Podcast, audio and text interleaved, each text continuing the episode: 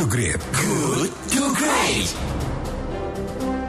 107,1 Kilat FM Bandung Inspiring Sound.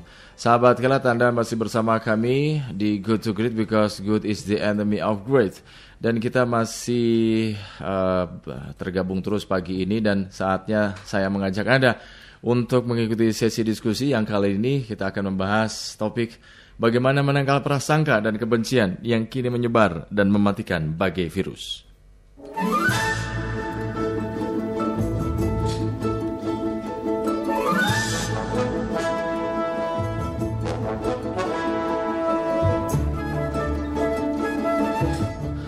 Saat warga dunia bersama-sama melawan virus corona baru atau COVID-19, ada virus lainnya yang harus dihadapi. Prasangka dan kebencian atas dasar perbedaan suku, agama, ras, dan antar golongan itu kini juga menyebar bagikan virus. Bukan hanya di Indonesia, virus intoleransi itu pun menjangkiti sejumlah negara maju. Nah, di Economist Intelligence Unit mengaitkan demokrasi dengan toleransi. Indeks demokrasi Indonesia pada tahun 2019 dari 165 negara yang dinilai cenderung stagnan dengan aspek kebebasan sipil 5,59 dalam skala 10. Kian besar nilainya, kian baik kondisinya. Nah, kebebasan sipil terkait dengan toleransi, kebebasan beragama, serta diskriminasi berbasis agama dan rasial. Pew Research Center menunjukkan pula sejak tahun 2007 tingkat intoleransi di Indonesia juga cenderung naik. Indonesia rentan terhadap radikalisme, Nah, dalam Festival Toleransi Convey Day itu 2020 dengan tema Be Inspiring, Be Tolerant baru-baru ini di Jakarta mengemuka salah satu upaya menangkal virus prasangka dan kebencian adalah melalui dialog antar kelompok. Nah, dialog antar kelompok yang beragam diyakini mampu mengikisnya. Jadi ruang dialog semestinya dirintis secara berkelanjutan oleh keluarga dan juga sekolah. Um, Hal ini cukup beralasan mengingat yang membuat kita semakin prihatin virus prasangka dan kebencian atas dasar perbedaan sekarang merambah dunia pendidikan di sekolah. Sebut saja kasus bullying atau perundungan berdasar atas perbedaan berulang kali, berulang kali yang menghiasi media massa dengan pelaku sebagian masih pelajar. Nah, di lembaga pendidikan seperti diatur dalam Undang-Undang Nomor 20 Tahun 2003 tentang Sistem Pendidikan Nasional disebutkan Prinsip penyelenggaraan pendidikan antara lain demokratis, berkeadilan, serta tidak diskriminatif dengan menjunjung tinggi hak asasi manusia, nilai keagamaan, nilai kultural, dan kemajukan bang, kemajemukan bangsa. Nah, terkait ancaman ini tidak berlebihan jika guru besar Universitas Islam Negeri Jakarta Azumardi Azra mengatakan mengingatkan kejahatan atas dasar kebencian bisa membuat Indonesia terdisintegrasi dan berkeping-keping. Lantas pertanyaannya, bagaimana menangkal prasangka dan kebencian yang sekarang sudah menyebar bagi virus? Upaya jangka pendek dan menengah seperti apa nih yang mesti dilakukan oleh kita? Jika dialog antar kelompok menjadi salah satu solusi, lalu bagaimana menghadirkannya di ruang keluarga, masyarakat, dan sekolah? Guna menjawab pertanyaan-pertanyaan tadi, saya mengajak Anda untuk mengikuti perbincangan bersama narasumber kita. Yang pertama itu Profesor Dr. Haji Edi Setiadi SHMH. Beliau adalah Rektor Unisba.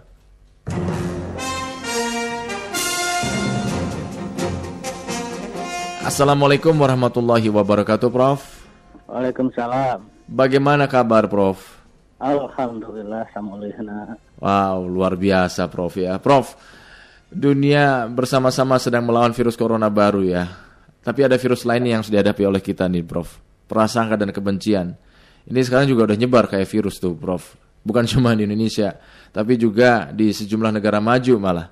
Nah, bagaimana menangkal virus jenis ini supaya tidak eh, menjangkiti kita lah yang tinggal di tengah kemajemukan dan hidup di antara beragam uh, agama dan keyakinan, Prof ini sebetulnya yeah. merupakan ekses dari keterbukaan yang uh, apa kita buka kerannya sejak reformasi. Mm -hmm. ya. Nah uh, dari efek reformasi itulah ada euforia kebebasan yeah. sehingga ya itu efek negatifnya adalah orang bebas semaunya berbicara, mm. ya termasuk juga uh, menista orang lain, menghina orang lain. Hmm. Ini yang yang berbahaya. Hmm. Itu itu itu pertama kali kalau di Indonesia. Hmm. kedua tadi ya itu ekses reformasi kedua juga efek demokrat demokratisasi yang terjadi di Indonesia ya hmm. Dan itu demokrasi kita itu kan bablas sekali gitu ya hmm. tanpa melihat rambu-rambu sehingga orang juga bebas menggunakan pendapat menggunakan pikiran yang cenderung juga menghina menghujat kelompok lain yeah. itu ibarat ya. Hmm. Nah sekarang pertanyaannya adalah bagaimana kita menangkal itu. Yeah. Tentu saja ini bukan tugas negara saja ya untuk menangkal hmm. ini dengan perangkat uh, sistem dengan aparat negaranya, tapi juga betul tadi harus dimulai dari keluarga dan di sekolah. Hmm. Saya melihat justru di sekolah yang uh, apa demokrasi itu berjalan dengan baik, ya toleransi hmm. itu berjalan dengan baik, karena masih mengenal kebebasan akademik, hmm. ya masih mengenal uh, apa mengeluarkan pendapat segala macam. Di kampus mungkin ya Prof ya itu ya Prof ya. Ya ya. Ah, keterputus Prof. Prof mungkin tadi yang uh, Anda sampaikan uh, kalau di sekolah itu uh, demokrasi sudah terbangun dengan baik. Mungkin di kampus ya, Prof. Tapi apakah di sekolah-sekolah seperti sekolah uh, SMA, SMP, SD, hal-hal yang seperti itu belum belum tertanam dengan baik gitu, Prof? Bagaimana? Ya, it, it, kalau di tengah anak-anak sekolah itu, saya kira itu akses kemajuan uh, apa teknologi ya, terutama uh, gadget. Mm -hmm tapi ada yang terlumpakan sebetulnya di tingkat sekolah menengah ke bawah itu adalah pendidikan budi pekerti. Saya melihat anak-anak kita itu yang elementer saja ya. Kalau melewati orang tua atau orang-orang yang lebih tua, pertama tidak pernah membungkukkan badan, kedua yeah. tidak pernah bilang minta maaf hmm. atau punten. Hmm. Nah itu kan e, berasal dari pendidikan budi pekerti yang kurang. Hmm. Di samping juga mungkin keteladanan hmm. dari pendidik. Hmm. Nah, oleh karena itu mungkin uh, apa sebagai alat untuk menangkal tersebut pertama adalah pendidikan budi pekerti yang baik. Yeah. Hmm. Kita hidupkan kembali bagaimana sopan santun masyarakat bagaimana sikap masyarakat Indonesia yang ramah tamah. Nah, itu harus diingatkan kembali. Mm -hmm. ya. Mm -hmm. Nah, itu sudah sudah gejala umum kok mau di masjid, mau di ruangan, mau di kelas atau mau di jalan umum tidak pernah lagi saya melihat anak-anak muda bilang permisi, punten atau membukukan badan. Yeah. Kalau melewati orang yang lebih tua. Hmm. Nah itu artinya kan pendidikan budi pekerti. Hmm. Ya. Hmm. Nah upaya jangka pendek dan menengah seperti apa lalu yang harus dilakukan nih Prof? E, harus dibangun untuk menyemai harmoni supaya tidak terkontaminasi nih sama virus prasangka dan kebencian ini. Ya tentu saja harus dimulai dari keluarga. Ya. Kita didik keluarga eh, masing-masing bahwa ya kita perkenalkan sejak ini bahwa perbuatan tersebut hmm. adalah tidak baik Hmm. Kita harus menghormati orang, baik dengan perilaku maupun dengan ucapan, gitu ya. Yeah. Kalau di sekolah saya kira itu sudah lengkap sebetulnya instrumennya, hmm. ya. Tinggal uh, lebih banyak sosialisasi dan lebih banyak penekanan terhadap hal budi pekerti kalau menurut saya. Hmm. Itu yeah. dari sana pangkal-pangkal talaknya itu, bukan hmm. dari hal-hal lain. Jadi budi pekerti justru ya, Prof ya budi pekerti hmm. Hmm. Nah kita kan dalam festival toleransi Convey Day 2020 eh, temanya Be Inspiring, Be Tolerant baru-baru ini di Jakarta ini kan mengemuka ini Prof salah satu upaya menangkal virus prasangka dan kebencian adalah melalui dialog antar kelompok. Nah dialog antar kelompok yang beragam sekarang ini diyakini bisa mengikis hal-hal tadi ya intoleransi dan sebagainya. Gimana jalan menuju dialog antar kelompok ini? Prasyarat apa sih, Prof, yang mesti disiapkan? Mengingat bukannya ini juga tidak mudah gitu, Prof. Pertama tentu saja hati yang lapang. Ya. Hmm, hmm. Kedua ya tadi begitu masuk dialog pikiran kita itu kosong. Jadi tidak ada ada tidak ada persiapan apa pun, tidak ada rencana apa pun selain mencari kesamaan. Kita ini sudah bagus. Hmm. Negara bineka tunggal ika. Jangan diubah-ubah itu, sudah saja ya hmm. bahwa kita ini berbeda-beda tapi satu tujuan ya hmm. nah itu itu harta berharga kita nggak usah disamakan ya kita ini memang berbeda suku agama ras berbeda Tapi bagaimana kita bisa bersatu itu yang setuju.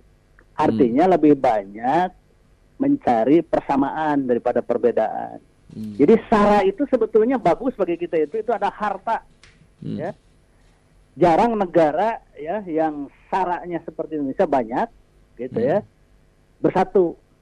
Lihat hmm. Yugoslavia, lihat Uni Soviet, itu kan masalah sara yeah. mereka pecahnya. Hmm. Nah, Justru kalau kita bisa mengelola SARA, itulah aset terbesar bangsa kita. Itulah yang tersemin dari Bhinneka Tunggal Ika hmm. dalam Pancasila. Hmm. Nah, tinggal kita bagaimana mengelola itu, bagaimana kita mensosialisasikan Bhinneka Tunggal Ika dengan satu tujuan, yaitu adalah harmoni antara elemen masyarakat berdasarkan SARA tadi. Hmm. Gitu ya. Yang sekarang nah, banyak dialog.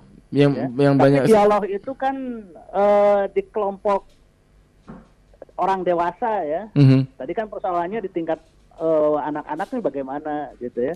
Saya kira kalau di tingkat orang tua dialog itu bagus, bagus-bagus saja dan sering dilakukan gitu ya. Mm-hmm. Tapi itu tadi ya, kalau masing-masing membawa kepentingan tidak bisa ya kecuali kepentingannya satu persatuan dan mm. harmoni dalam masyarakat baru bisa dialog. Yang sekarang sering terjadi kan uh, inharmonisasi apa tidak harmonisnya dalam konteks agama, Prof. Anda melihat gimana, Prof? Ya, jadi uh, dialog itu kita ini ada agenda gitu ya. Agendanya itu agenda masing-masing. Bukan agenda utama bahwa kita ingin terjadi harmoni. Hmm. Nah itu itu yang yang salah dari kita itu. Hmm. Makanya tadi saya katakan coba kita masuk ke ruang dialog itu dengan pikiran kosong. Hmm. Artinya pikiran kosong itu tidak ada agenda tersembunyi untuk mengikuti dialog ini. Gitu. Yang terjadi sekarang ada gitu agenda-agenda tersembunyi ya Prof ya? Ya itu, ah, ini ingin membawa agenda tersendiri, kelompok ini membawa agenda sendiri, sehingga semua Hmm. Di, di, di, di forum sih di, terjadi ya udah saling rangkul, saling memuji, yeah, tapi yeah. begitu keluar dari ruang dialog, hmm. nah itu tetap sih terjadi. Jadi tidak terselesaikan gitu ya, Bro. Tidak terselesaikan. Baik, Prof. Terima kasih Prof atas waktunya kita ngobrol-ngobrol pagi ini, Prof. Ya, sama-sama. Ya. Assalamualaikum warahmatullahi wabarakatuh. Assalamualaikum. Demikian sahabat kenal Profesor Dr. Haji Edi Setiadi SHMH Rektor Unisba Bandung.